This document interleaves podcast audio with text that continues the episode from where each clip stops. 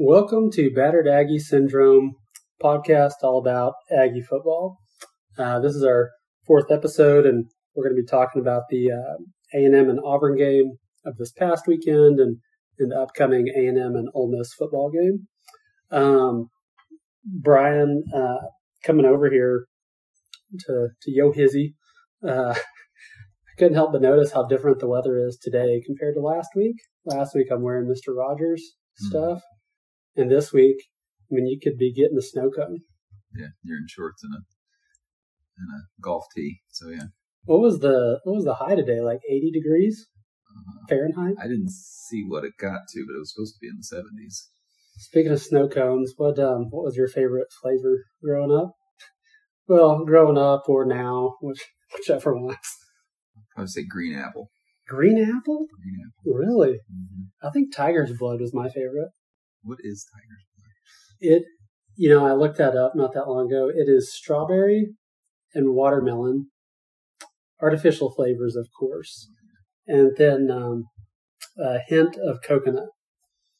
So, at your kiddo's birthday this summer, wasn't I asking about Tiger's Blood? Yeah, didn't we have Tiger's Blood? I think y'all did, yeah. I think we did. Y'all had red, blue, and green. Those are the colors that I remembered. Yeah, they came from... those are the flavors I remember. The Funky Monkey out there in Weatherford. So that was legit stuff? Legit syrup? Legit stuff, yeah.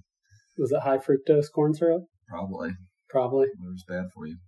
Whatever's bad for you. Talking about food, one of the things that we forgot to mention last week after going to the South Carolina football game was...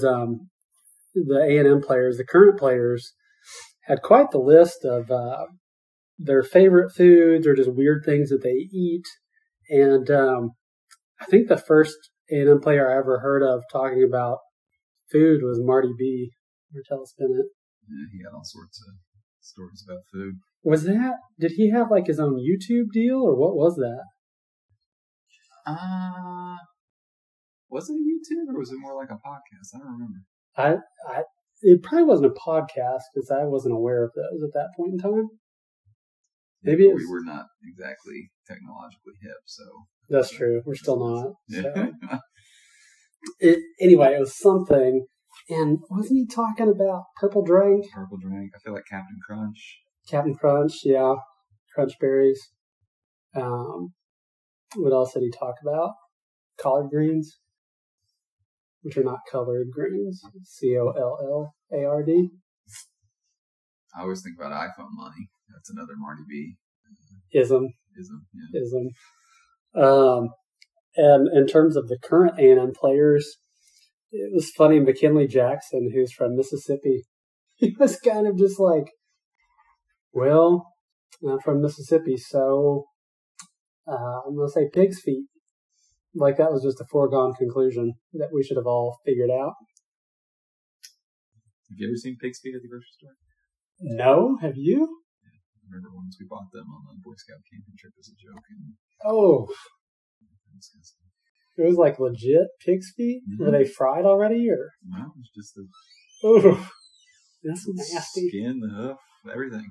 Oh, it's just skin, bone, and keratin in the hoof. That's nasty. It's like eating a fried fingernail.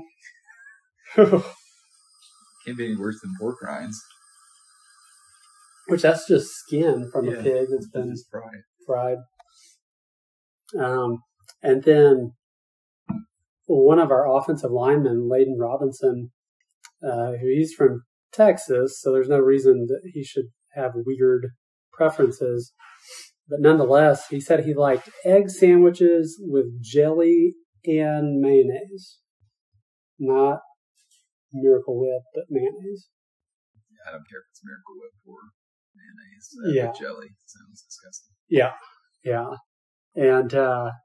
And then what was your favorite one? The rabbit. Was it rabbit or squirrel? I think it was rabbit. Rabbit. Yeah. Yeah, Brian George, who I'm pretty sure he's from Florida. He's like, you got rabbit, you good. You good. It doesn't matter what all happens. If you got rabbit, you good. Yeah, I remember that now. And then you had Max Wright, one of our tight ends, who likes ghost pepper wings, which I've never had those, but some of those flavors you have to sign like a waiver or something, or maybe that's just a stunt to get people to eat that spicy stuff. Well, I'm sure you do. Some stuff's dangerous. Yeah. I remember there was a guy at work that he liked that stuff, and he was making peanut brittle with, I think it was ghost pepper in it. Oh. I guess in that you have to cook it up, and then you like pour it out, and it outgasses. Oh. That outgassing of all that, like he inhaled, and yeah, he almost had to go to the hospital. Really? Yeah. Was he having like an asthma attack? I don't think it was an asthma attack. I think that just stuff got into his lungs, and it was like his insides were burning. Golly, that's kind of like one of the things they tell you in Cub Scouts is if you find poison ivy or poison oak, don't burn it. I mean, isn't that what they teach you? Yeah, because then you release all that stuff in the air, it vaporizes, and then you get in your eyes, your lungs, everything. Sounds terrible. And talking about eating spicy stuff, man, I can't eat spicy stuff. My whole family loves spicy stuff, but we have this issue to where we just sweat when we eat anything spicy. And me, I can tolerate fairly spicy stuff, but it doesn't matter if it's just mildly spicy. I start sweating. Do you remember that one time at the duplex in College Station? Mm-hmm. You were studying probably. I was in the living room watching who knows what, eating mild picante sauce. And I looked like I had been running a marathon. Yes, I do remember coming out and asking you, why are you sweating? Yeah, I was like, look at me. Look how bad this is. So I've always said after that if you were to plant me in the middle of Antarctica in my boxers, just give me some chips and some mild picante sauce, and I'm good. It'll be fine. My body temperature will maintain as long as I have that picante sauce, mild. So we may have enough resources now that we could actually put that to the test. I'm sure we could poll the friends and get something like that pulled together. You're talking about pooling our money to drop me off, and yeah, we probably don't have to go to Antarctica. We can just go to Minnesota or something. Yeah, something like that. So talking about the A&M and Auburn game, I know you said that you had a birthday party to go to. Mm-hmm. Did you actually get to watch it in real time, or did you have to watch the recording? Yeah, so at the birthday party, they had it on, but they kept switching back and forth between it and what other games were on? I guess the TCU Baylor game was on. Yeah. And West Virginia and Okie State? Yeah, that sounds right. Anyway, so I got to see bits and pieces live, and then, yeah, when we got back, I didn't watch it through the recording. It's always fun when you got lots of Big 12ers in your family. I have some of those too. Yes. But could you tell when you did watch the game how loud it was at the stadium? I mean, we had almost 110,000 people there. No, because my house is generally pretty loud, so it's hard to drown out that. Whatever do you mean, with 3 kids? Yeah. I can't remember what the capacity of Kyle Field is, but I want to say like 106 or 108,000 sounds about right. Yeah, it's probably somewhere in there. Didn't they say this was the second largest? Yeah, I'm not sure what the largest was. Yeah. I thought it was the Alabama game. This year? 2 years ago. 2 years, okay. Last time they were here. One of the things that I thought was interesting is our team, just like we've said before, tends to get better and stronger as they go along. And one of the things I would point to is the A&M and Alabama game. If you look at the fourth quarter, Alabama's offensive line actually looks pretty tired. And Gary Danielson, the genius that he is, he was sitting there saying how A&M doesn't rotate our defensive line. I'm like, is he crazy? We've just rotated 10 guys on the defensive line all game long, and they looked fresh. But I don't think that was ever more evident than it was on Saturday. Yeah, it was evident, I think, most of the year last year. We would they would always be close games, and then in the fourth quarter we would eventually pull away because they're better conditioned and could basically, you know, control the line of scrimmage and run the ball or allow the other team not to run the ball. One of the things I wanted to get your comments on is, so when somebody asked Jimbo about that this week, he said he thinks it all goes back to the fact that we play with good on good. And sorry, I thought we had mute on, but I don't think we do. That we do good on good, offensive and defense, the first teamers against each other, yeah, Tuesday and Wednesday, which I got to thinking about it, and I'm like, yeah, why doesn't everybody do that? But I guess when you're trying to install certain things, you want the scout team offense or defense to basically play the way that your upcoming opponent is going to. So do you think that's good, that we play good on good for 2 days of practice each week? Or do you think we're missing out on install time going against what will look like our upcoming opponent? I mean, I guess based on the results, it appears that is a good approach. I think there's probably a balance there of doing some of your scout team mimicking the other offense or defense you're going to play.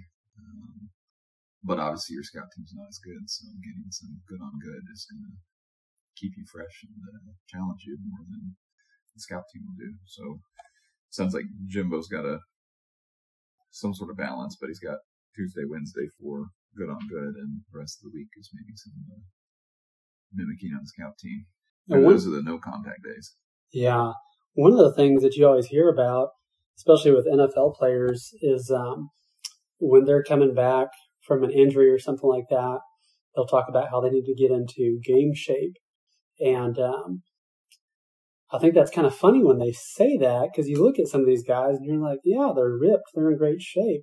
But I guess football game shape is a completely different deal. And I guess if you are going good on good, then that is helping you to get more into game shape of what you're going to see in the SEC. And typically, I don't think that Jimbo's teams get hurt quite as much. But I don't know, this year's a little bit different. Yeah, it's a little bit different. But I would say some of these injuries are kind of fluky, not what you're seeing at, you know, like, well, for instance, Ole Miss, who's pretty beat down this year. A bunch of injuries, I think Lane Kiffin mentioned that yesterday.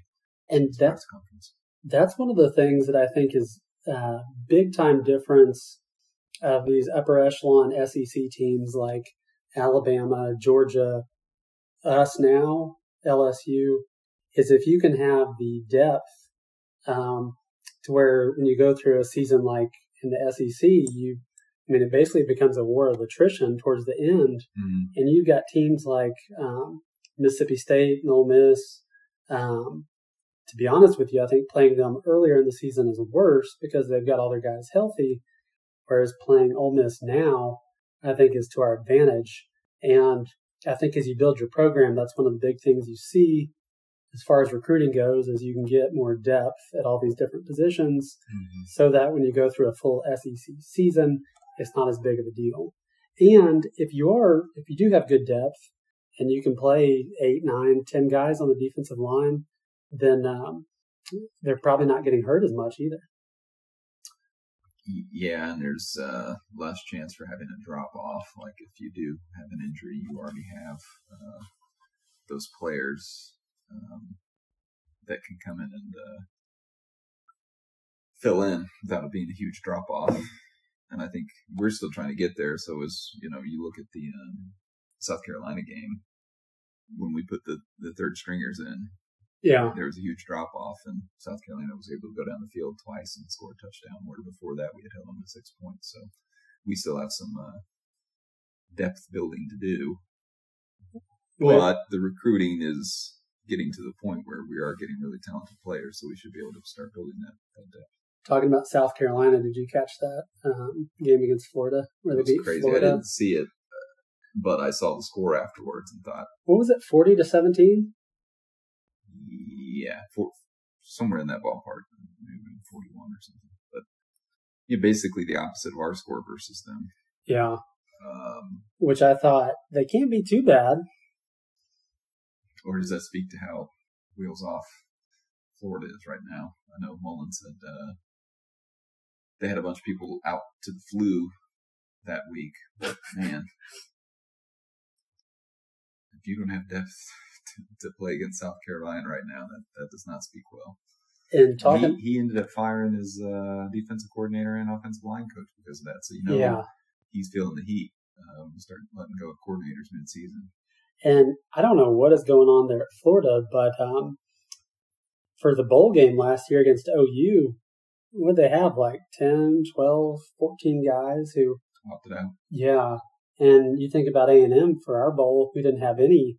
So I think that speaks to something Dan Mullen isn't doing right, something that Jimbo is doing right. So, that helped me to feel a little bit better that I think South Carolina is better than what people think. But it might just be that Florida is even worse than what we truly think. There's a combination of both. I think the difference between South Carolina that played Florida and South Carolina that played us is they switched quarterback. I think that graduate transfer, I can't remember his name now, but he was ineffective. Zeb Nolan? Yeah, Zeb Tubby Nolan. When they switched to, I don't remember the other guy's name. Apparently, 15. It was like an FCS transfer or something.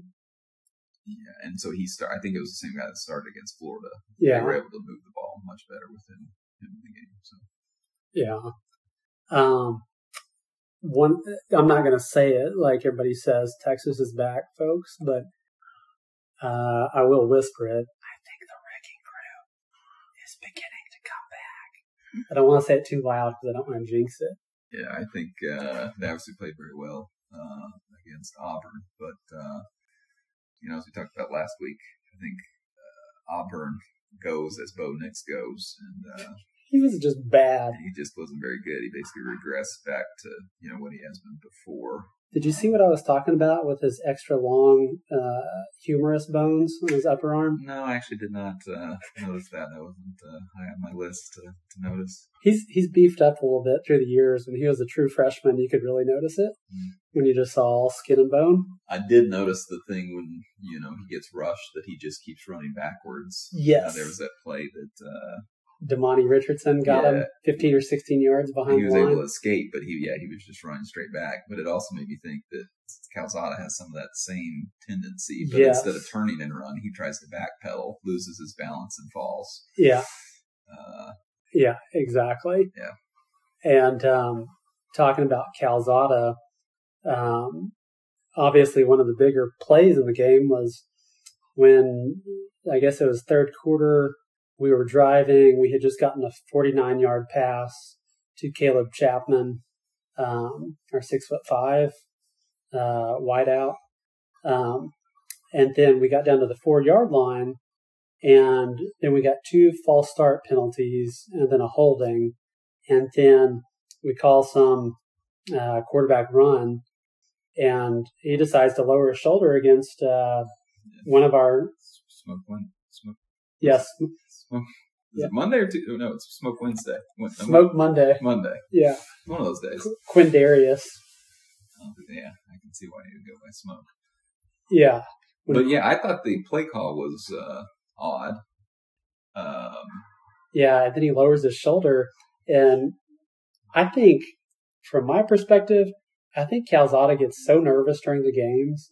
And I think sometimes when they let him run and he gets hit, it almost helps to calm him down a little bit. So I don't have too much of a problem with that play, but just maybe you don't try to lower your shoulder into an all-SEC safety, Smoke Monday. Yeah, and at first I didn't think much of it because you see quarterbacks do that, occasionally. And I thought everything was fine, and then I think his adrenaline wore out, and he tried to go call the next play, and clearly his shoulder was hanging, and it was pretty obvious that his arm was dead. Yeah, well, and to me it looked like his shoulder had popped out, and Yeah, and then trying to pop it back in wasn't going very well. So yeah, when your wrist is hanging down 6 inches lower than the other side, but your shoulders appear to be at the same level, then that's a completely different deal. One of the things that I couldn't figure out is why did – I mean, we have these stupid little tents on the sideline. Why didn't they try to get it into the tent and pop it in? And they're sitting there fooling around. There's four guys with their arm inside of shoulder pads trying to pop it in on the field at the 35-yard line. Are you kidding me? Yeah, I think they thought that they could maybe pop it in there and he would be able to play without having to sit out more than one play. What the heck? If that were my kid, I mean, I have girls. I don't have a son. But if I were a dad, I would be talking to that training staff like, hey, there's all this HIPAA privacy stuff. Maybe rather than try to do some sort of a medical procedure on the field with God and everybody watching on CBS, maybe you just go in the tent. And that way, whenever his arm pops back into place and he's got this terrible shooting pain, that he can, not have to be shown on national TV. That's just me, but I don't know. But Nancy was doing it when they were trying to pop his shoulder back in. It was kind of funny. Yeah, I've heard people talk about whenever that shoulder pops out, they pop it back in, and it is pretty painful. I can only imagine. And the only other thing I could think is maybe the doctors and the trainers know the quicker you pop the shoulder back in, the less damage there's going to be.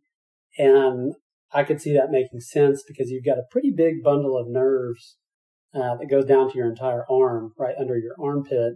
So if you've got, something out of socket that's putting pressure on that, then I could see that even minutes count. So I guess I'm hoping that's what it was. Yeah.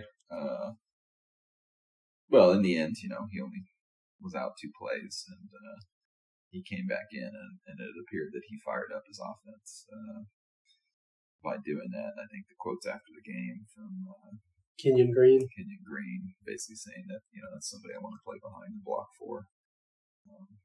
So it looked bad, but it appears it accomplished some positive.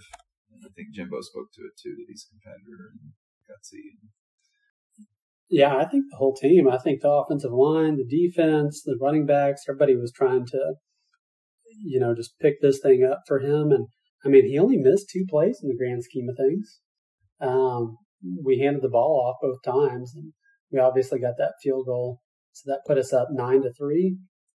And then on the very next series, was it the next defensive series? Is when backwards running Bo put it on the ground. I don't know if it's the next series, but it was soon after that yeah, it became pretty evident that we wouldn't need any offense to win the game because the defense did everything that was needed.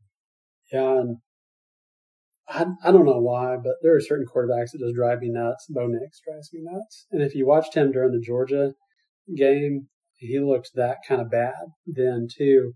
And I heard earlier this week that some of the Auburn coaches were talking about A&M's defense and Georgia's defense, and they were actually saying some of the same things. And I think Georgia won that game 34-10. Of course, that was in Jordan-Hare, whereas ours was at home in College Station. But yeah, to hold Bo Nix to 49% passing, 20 completions out of 41 attempts. I think it was 153 yards, and he had like negative 18 yards rushing. I mean, including the 4 sacks. Yeah, the sacks tally up. And then fumble, return for a touchdown, and then and that wasn't really a forced fumble. He just dropped the ball. Obviously, there was pressure there, but he just didn't have very good ball security. Yeah, holding that ball like a loaf of bread. What did Coach Copeland used to say when we were in middle school? Quit holding my football like a loaf of bread, son. I wasn't a running back, so I don't think I'd deal with Coach Copeland. I was a quarterback, and all 4 foot 11 of me. Mm-hmm. Actually, I was probably shorter than that. But yeah, and then I think Auburn's offense overall ran for 73 yards and And then against Ole Miss, their offense, they ran for 206 yards. Not saying that we're, you know, going to be as bad as Ole Miss, but just to sit here and compare, I guess I should have looked up Georgia's stats. And then I thought we were pretty spot on with chronicling Cartavious Bigsby, Tyrone Bigham's Bigsby. Mm-hmm. And because he was definitely the only shining star on their offense. And it's funny, my wife, she said, I feel like every time I look up at the TV, he's getting the ball, whether it was a run or a pass. Yeah. He might have been their leading receiver, too.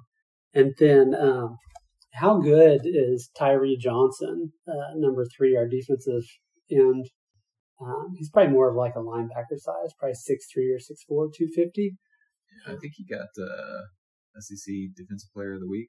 Yeah, I think that's his third time this year. So he's pretty good. I would say that a lot of attention goes to the other side of the ball with DeMarvin, which, you know, frees him up to have more single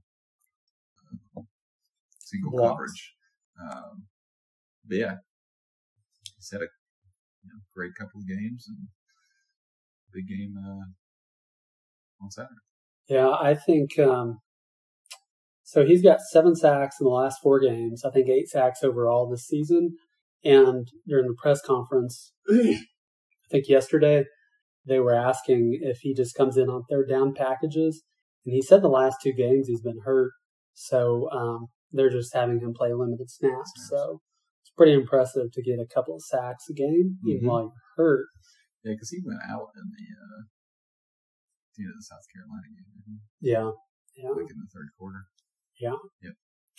And then one of the other ways I would say that, that the wrecking crew is starting to rear its head is you look at the stat breakdown in our linebackers. Andre White, Edrin Cooper, and Aaron Hansford were our 3 leading tacklers. It wasn't a safety. Which, do you remember back in the Coach Fran years? Yeah, something that used to bother us. It's not a good sign when your free safety is the leading tackler on the team.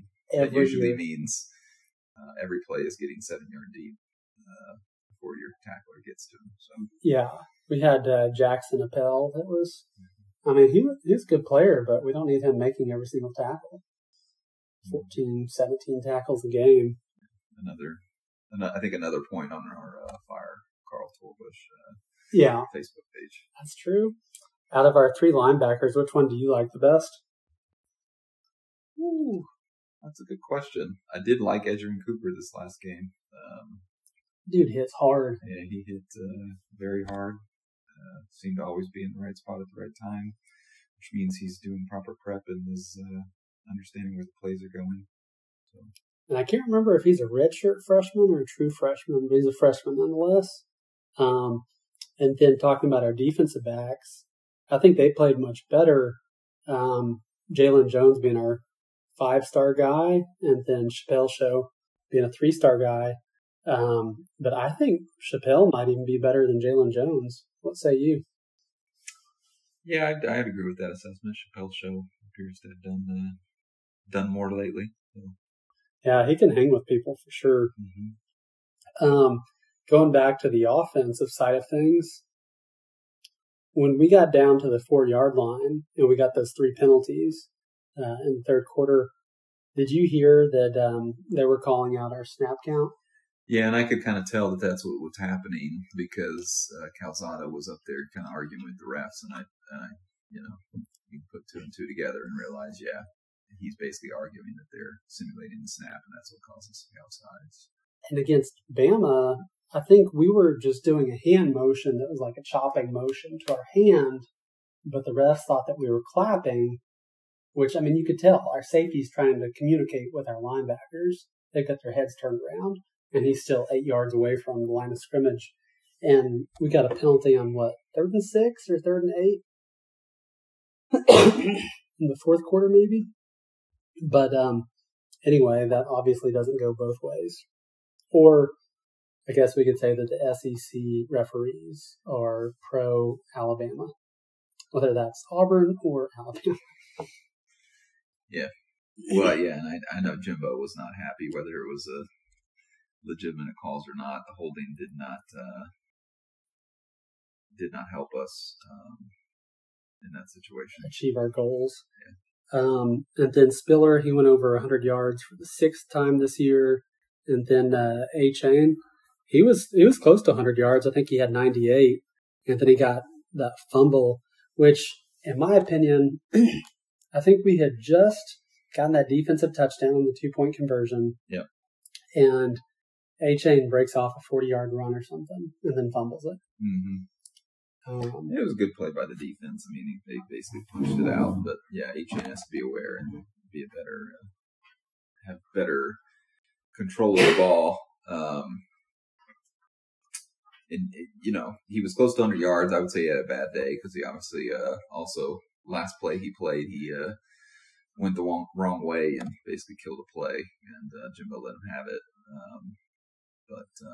And I thought it was cool that after he fumbled the ball and he was still on the field with just his head down on the ground, all the defensive players that are coming on the field because of the sudden change of possession, they're all like, "Don't worry, man, we got you." Mm-hmm. And that's pretty cool to have that kind of camaraderie. And then talking about your boy Jaylen Wydermyer. Yeah, Wydermyer. He had 4 or 5 drops. Yeah, so obviously Calzada's numbers didn't look great. I forget what his finals numbers were, but it was around 50% again.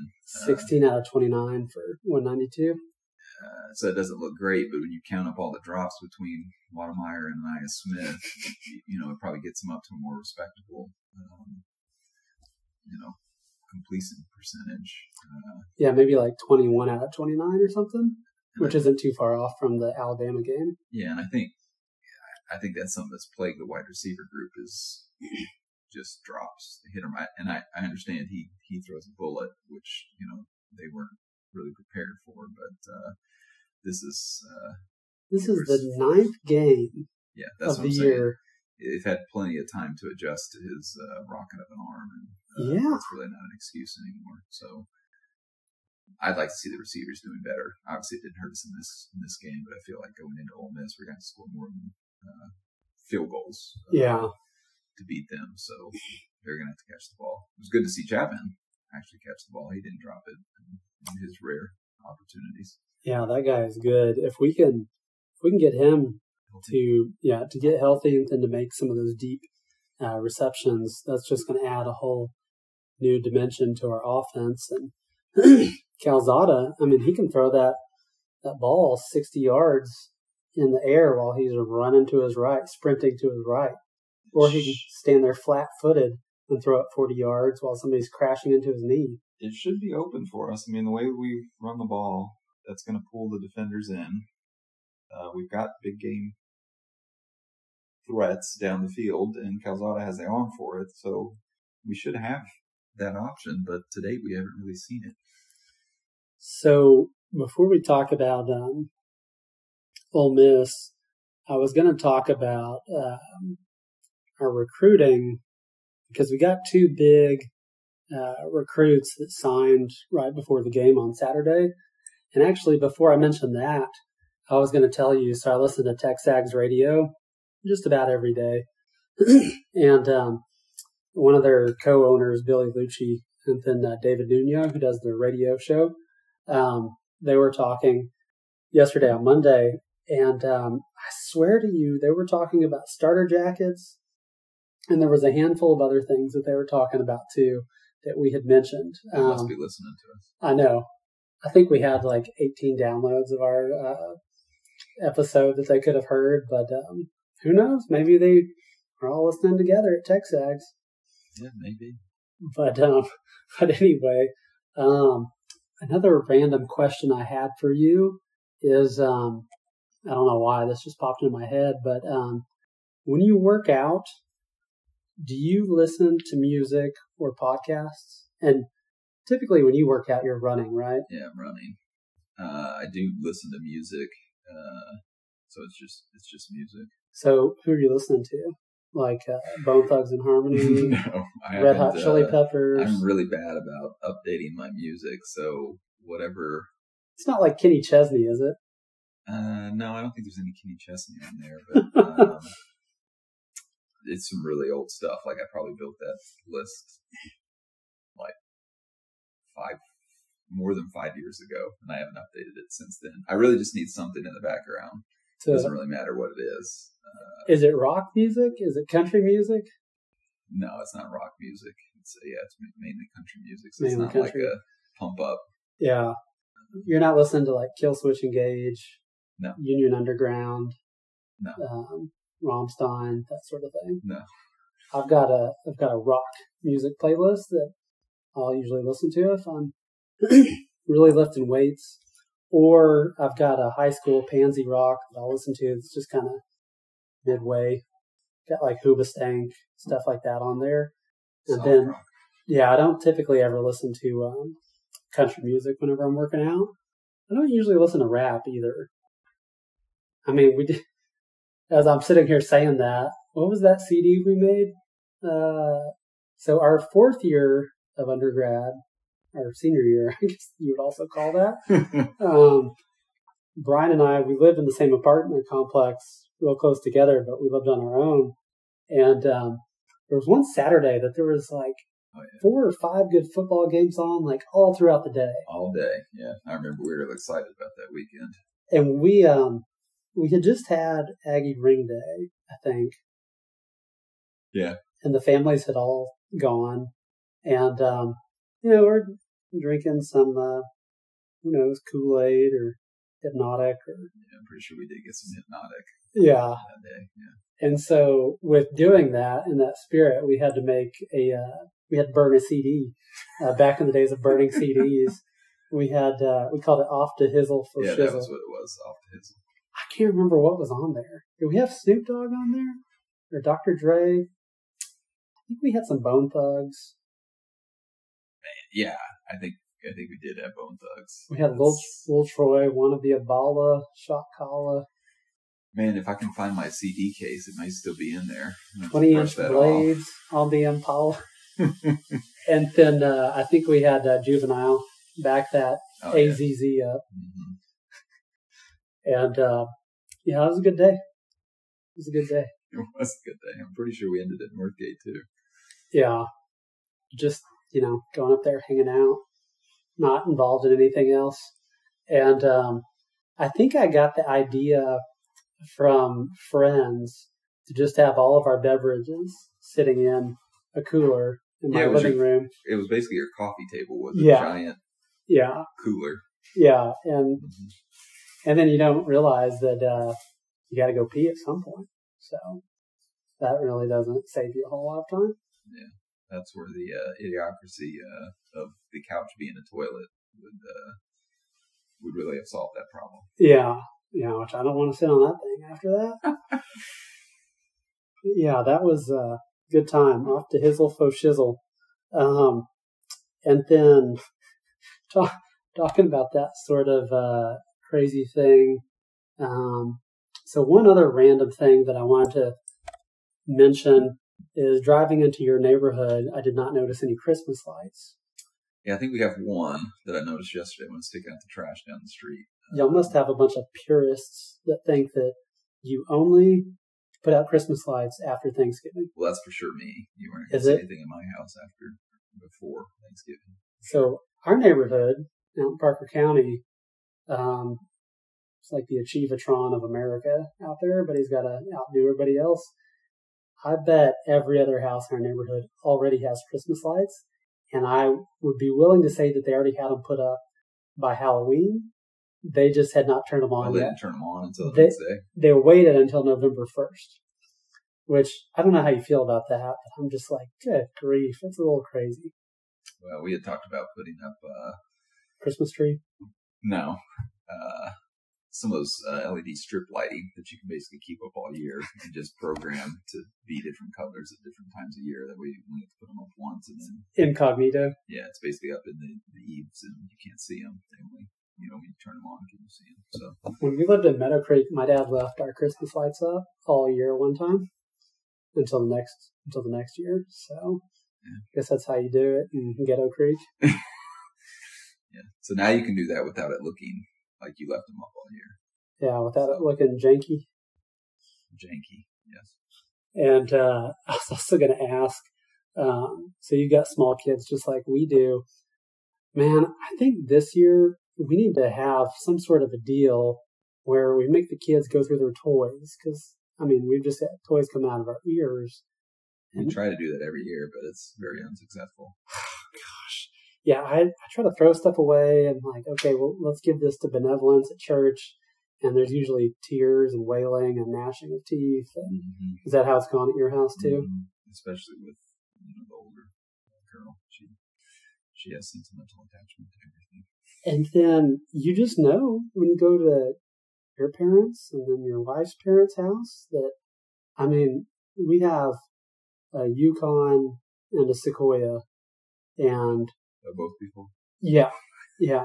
I remember going, and we just have two kids. You've got three. Mm-hmm. And I remember going to their houses last year, and I'm like, the entire back end of the Sequoia is filled up after leaving there. Mm-hmm. And it's a little disconcerting because I'm thinking, oh, yeah, we bought this house 2 years ago. We've got plenty of storage and everything. No, you have kids. You do not have plenty of storage. You constantly have to be cleaning that stuff out. Mm-hmm. And if you let it go past 6-8 months, you're going to get backed up. So anyway. Yeah, you probably don't want to go upstairs right now because it's chaos. Do you go upstairs? I try to avoid it. I don't see what I'm seeing. I'm just so obsessive compulsive. My wife will tell me not to go upstairs, and I'm like, well, now I've got to. I just can't help myself. Go up there. My wife does not tell me that, but I know that if I go up there, I'm going to... You have more self-control than I do. I guess. I try not to think about it, but then it just gets worse. And talking about girls, since you've got the one girl and we've got two, have you... So I think American Girl doll stuff is going to be big on everybody's Christmas list. Have you been in that store in Dallas? I haven't been to the one in Dallas, but when we were in Chicago, I went to that one. Did you have your child with you when you went in there? No. That place is just like Disney World. They're good at separating parents from their money. And did you notice that there is not a single price tag on any of that stuff? Mm. Yes. Yeah, I guess I didn't notice that. Not a single price tag. And I'm sitting there thinking, why is this a big secret?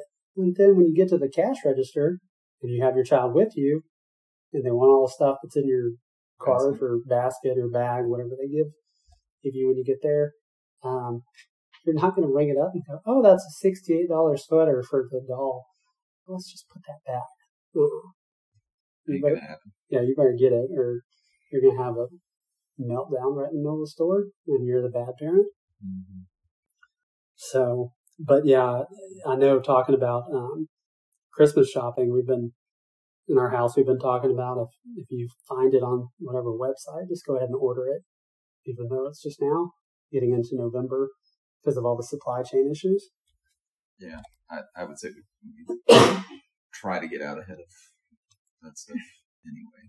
So it hasn't been a big change for this year. Which I don't understand why supply chain issues has anything to do with, I know with construction issues, lumber and things like that. Like, is there lumber made in China? I think it's more... it's the microchips for the lumber. Microchips is a separate issue. But it's more the ports are overwhelmed because they were not in operation for so long. And now it's back getting...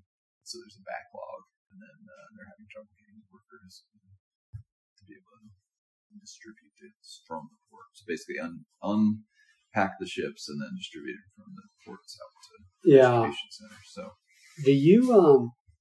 So the company you work for, do y'all call yourselves a defense contractor? We are a defense contractor. You are a defense contractor. Yeah. So do y'all make your own microchips? No. Lockheed does though, don't they? They may. I'm not sure. Because I was thinking that if we're relying on China for all of our microchips, no, they did a good job making sure that the defense supply base is all good. Yeah. Might not be able to get your new refrigerator, your new dishwasher, but we can make helicopters and planes. Yeah, we're gonna have missiles. Yeah, that's good. That's really good. That makes me feel a little bit better. Yeah, they're constantly looking at that to make sure that they have the supply chain locked up to ensure continued operation of our war fighters. Well, I'll tell you, from a medicine perspective, so many of the raw materials for all these pharmaceuticals come from China, and I can tell you some horror stories, but it's just a little disconcerting. I try to stock up on medications as much as possible. I've got a father-in-law who's kind of a doomsday prepper, so try to keep him. You've got some preppy stocked up with Tamiflu and hydroxychloroquine and antibiotics and whatnot. So, and then, okay, so we'll get back to football a little bit. So, did you see the two big recruits that we got committed before the game? I did see the big recruits. Walter Nolan, the big defensive tackle at Tennessee. Yeah. Who's either number one or number two, depending on which you're looking ranking at. Ranking you trust most, but that's obviously a big deal. I think ESPN has him ranked number one, and then Rivals and 247 Sports has him ranked number two, which, if you look at Rivals, I think out of those three services, they might be the worst of the three. I think 247 is probably the best in my opinion, but yeah, 6'4", 325-pound defensive tackle out of Powell, Tennessee, which, going back to talking about recruiting throughout the country, that's a pretty big deal to bring in a kid from Tennessee. And he went to the Alabama game, the South Carolina game, and the Auburn game. And he also, so 247 Sports, they have this deal where you can look at your team, you can look at their recruiting by the year, but they also have this all-time recruits deal. And if we keep Walter Nolan, he will be our number one recruit overall. He's a 5-star, and he's got a numerical rating of a .9998. And then Myles Garrett is our number two overall recruit at .9993, which, what is that, 5/100,000ths of a point? Sounds right.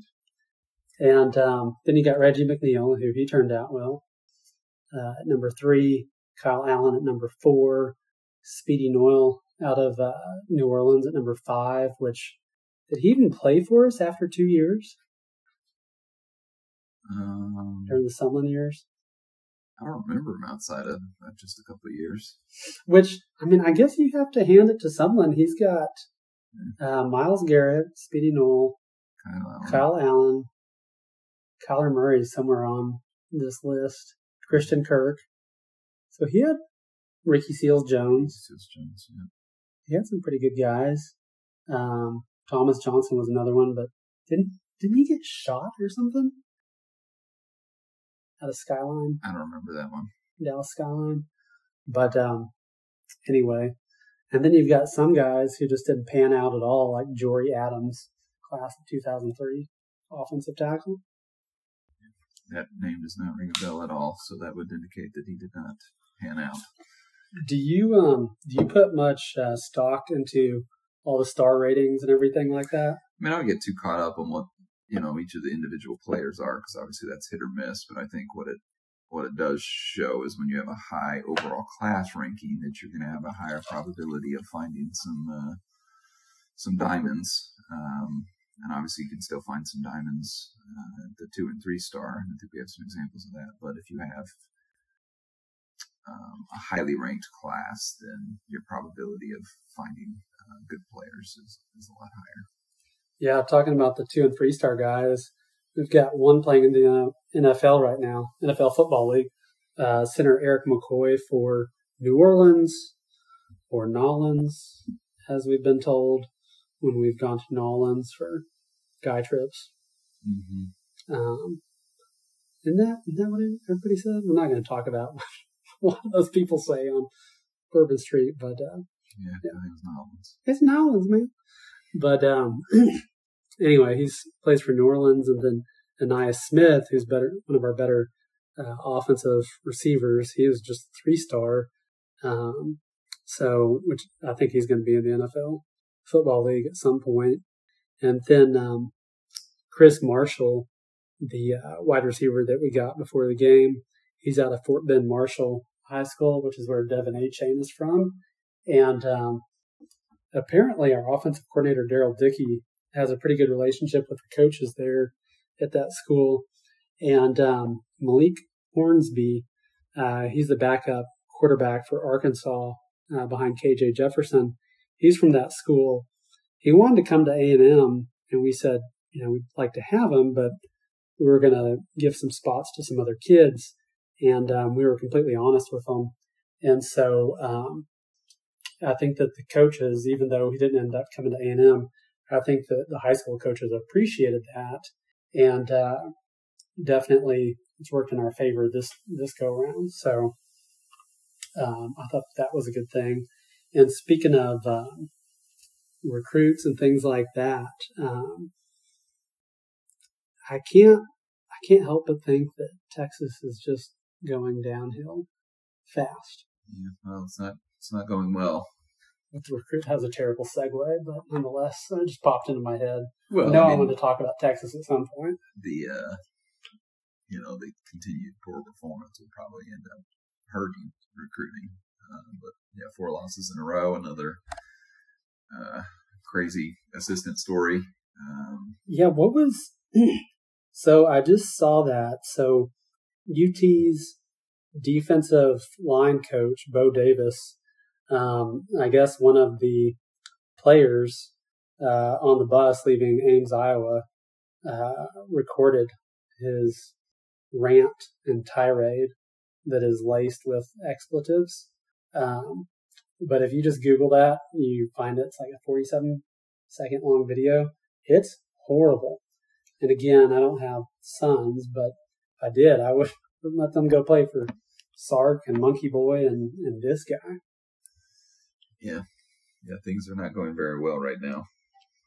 And so I'm kind of conflicted right now. When we were watching our game and they show the crowd, I'm thinking, okay, we're doing good. Everybody needs to be doing gig 'em, thumbs up. No. What are all the students doing? They're doing horns down. I'm thinking half of y'all don't even know what it was like to play them because you weren't probably born around that time. And what are y'all doing horns down? This is pro A&M.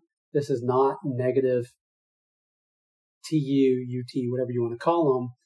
And my wife made a good point the other day. The only people who used to do that was OU because they didn't have like a signal for Boomer Sooner, like a hand sign. So they would just do the horns down. Yeah. So anyway, I'm not a fan of that. I'm not a fan of it either. I think we've, moved past that. Obviously, we're going to start playing them again. But, yeah. Yeah, and so where I'm conflicted is I don't like talking about Texas, but I'm going to talk about Texas a little bit more. Okay. So, they lost to Iowa State this past weekend, so they're 4-5. Got to get 2 more wins to be bowl eligible. Do you think that they can do it? They should be able to beat Kansas, which I think that's their next. Yeah, they got Kansas, I think, at West Virginia, and then maybe K-State at home. Is Les Miles still the coach? At Kansas, yeah. Yeah, that's pretty wild. They should be able to beat Kansas, but the other 2 games, K-State and West Virginia. Yeah, West Virginia took OU down to the wire. Of course, so did Kansas. So did every team. Yeah. Yeah, so that's gonna be tough. And then, so I guess Sarkisian, he started pulling his quarterbacks out and being kind of spastic about who he wanted to play. Which isn't a good look, especially whenever you're trying to get offensive recruits to come there. Yeah, you should call someone up and see how that works out. Yeah, we had Kyler Murray and Kyle Allen both leave us. Yeah, we had a really good quarterback room, and then all of a sudden it blew up, and we had nobody, and we had to get what's his name, Oklahoma transfer, I can play quarterback next year. Oh yeah, not Kingsbury. Thinking of what's his name? I can't think of his name. I see his face, but anyway. Yeah, but yeah, then we had to have transfer come in and play. But yeah, that's just not a good look. No. UT is just a hot mess. And I would love to say that I'm more mature than that and that I'd say, oh, no, we're not really paying attention to them, but it's a little bit gratifying. I do like it. Everybody likes a train wreck. Yeah, those tears are pretty sweet when it's UT. I think everybody in the Big 12 minus OU is like, what the heck were we doing with Longhorn Network? All this business, I think that rubbed everybody wrong, and here we are. Yeah, they're going to join the SEC here in a couple of years, whenever that works out. So shenanigans. Do you think there's any chance that they try to back out of that deal? No. No. Again, for them, I think it was all about money, and they would get a better deal to the SEC. And my question is if you do move to the SEC, when you do move to the SEC, and you're worse off, you're 5-7 every year, 6-6. Does it really matter that you're making a little bit more money? I think it does. You think so? I think it does. I mean, I would think that a lot of those wealthy boosters would just be like, we'll make up the difference. Yeah, maybe. I don't have the insider information on their business plan, but... And then... We were going to cover the college football playoff rankings, but I don't know what time that shows up on Tuesdays. Yeah, it's on. I was just looking at it. So it's Georgia's number one, Alabama's still number two, which I think some people were expecting that to them to drop based upon their lackluster performance at LSU. Oregon's three, so doesn't look like the top. No, it was Georgia, Alabama, Michigan State, then Oregon last week. So, yeah, now it's Georgia, Alabama, Oregon, Ohio State. So Michigan State dropped out after losing to Purdue. Ohio State jumped in. Cincinnati moved up to 5. Then Michigan, Michigan State, Oklahoma, Notre Dame, Oklahoma State, then Texas A&M at 11, the first two-loss team in the rankings. And then followed by Wake Forest, who got beat this past weekend as well. Cincinnati, I cannot believe they moved up even a little bit after just barely beating Tulsa. They needed a technicality from the refs to stay ahead in that game. Did you see that? No, I didn't see any of that. I know it was close, but that's been consistent with them all year. I can't wait for... So Ohio State still has to play Michigan and Michigan State. So and Purdue this weekend. Oh, yeah, they're playing the Purdue Spoilermakers. Spoilermakers, that's right. Who beat Michigan State. And Iowa. Yeah. So I'm hoping that Oklahoma State beats OU, maybe twice, because they might play them in Bedlam and in the Big 12. I hope Michigan State beats Ohio State and Purdue beats Ohio State. And I hope Ohio State beats Michigan, so that if we have a Big Ten representative, it's Michigan State. Notre Dame, you know, if they went out, just because they're Notre Dame, they're going to get put up there. No, I think that their strength of schedule remaining is not very good. So I don't think they have a lot of chances to move up. So it would have to be a bunch of teams in front of them losing for them to move up significantly. And I think if A&M can just win out, Ole Miss and obviously LSU a couple weeks from now, I think we'll probably be pretty close up there where we want to be. Maybe not in the top 4, but I guess we'll just have to see how it all shakes out. Crazier things have happened. And I was thinking about the bias that the committee has. I think it's not just in terms of blue blood schools, but I think it's also a bias going back the last 2-3 years. Like, I'm surprised Clemson isn't somewhere in the top 20. I think I thought they were going to jump back in this week, but yeah, they're not in there. I think there's definitely bias to past year's performance. course, what were we last week? Were we 14 or 13? I think it was 14. So we've moved up 3. With Auburn, one spot ahead of us at 13. Now Auburn 17. The first 3-loss team in the list. Yeah. Yeah, you're right. Texas A&M was 14. Auburn was 13. And Baylor dropped to 13. Baylor, Wake Forest, Michigan State, and Auburn. Those were the 4 schools ahead of us, which all of those are lower than us now, except for Michigan State. But they've got a long ways to go, too. Mm-hmm. So I hope those schools that we just love to root against, Ohio State, Michigan, OU, they all just go by the wayside. Still several weeks of the season, so this will all shake out. Yeah, and I guess I always forget about conference title games too. That's another spot that might help us out too. Mm-hmm. So, well, I think that's probably a pretty good spot to leave it off for this week. And what about a prediction for the game this weekend?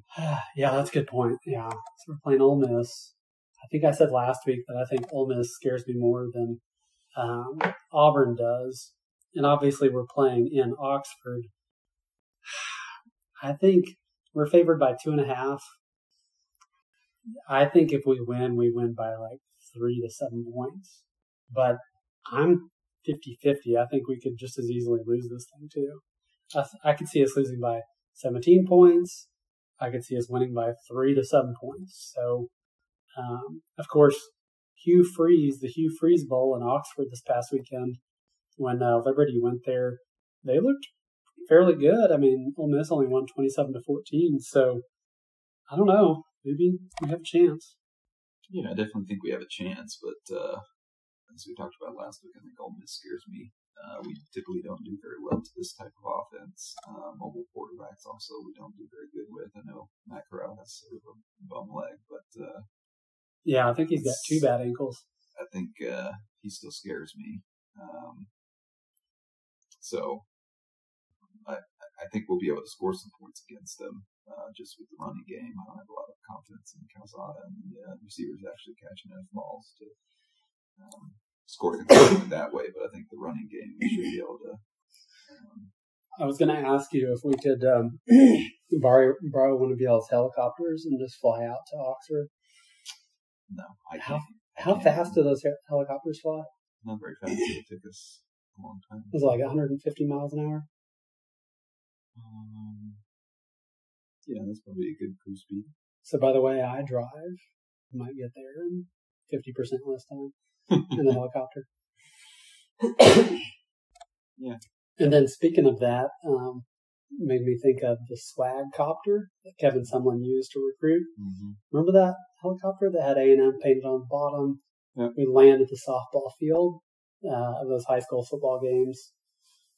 Yeah, so that was a privately owned helicopter by just an Aggie booster who allowed Kevin Sumlin to use that. But I haven't seen that since Jimbo's taken over.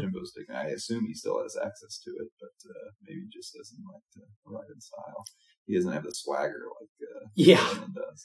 I think I remember Jimbo talking about, I think it was to a small group of people, talking about his office. And he's like, I've got to do something about that. Because I think he said that the walls were painted black or something. So it looked like a dang nightclub in his office. And that's not what he was about. Yeah, I think they have a different style. Yeah, I think he also liked to pump in. Guess what would be the equivalent of today's Off to Hizzle for Shizzle? Soundtrack to the whole office building. Well, to the practice fields. Jumbo's like, turn that garbage off. So yeah, I don't think someone had ranches in College Station. No, I don't think so. Yeah. He's trying to get back to H Town every chance he got. So, all right. Well, I think that'll do it for us for our 4th, 5th. I can't remember what episode this is, but anyway, our 4th. We don't have that many. 4. So anyway, let's just hope that if we lose to Ole Miss, I'm saying maybe like a 20, 30-minute show where we just explain Battered Aggie Syndrome. If we win, I'm just going to drive straight to your house Saturday night at midnight. That may not work out, but feel free to. And we can do the podcast right then and there. Yeah, so the audience hasn't really got to hear the full Battered Aggie Syndrome. I almost texted you on Saturday in the fourth quarter, like, if we hold on to this thing, I'm coming to your house tomorrow. But I didn't. Yeah, that's good, because we had a busy Sunday. So. Yeah, so anyway. All right. Thanks, you guys. Thanks.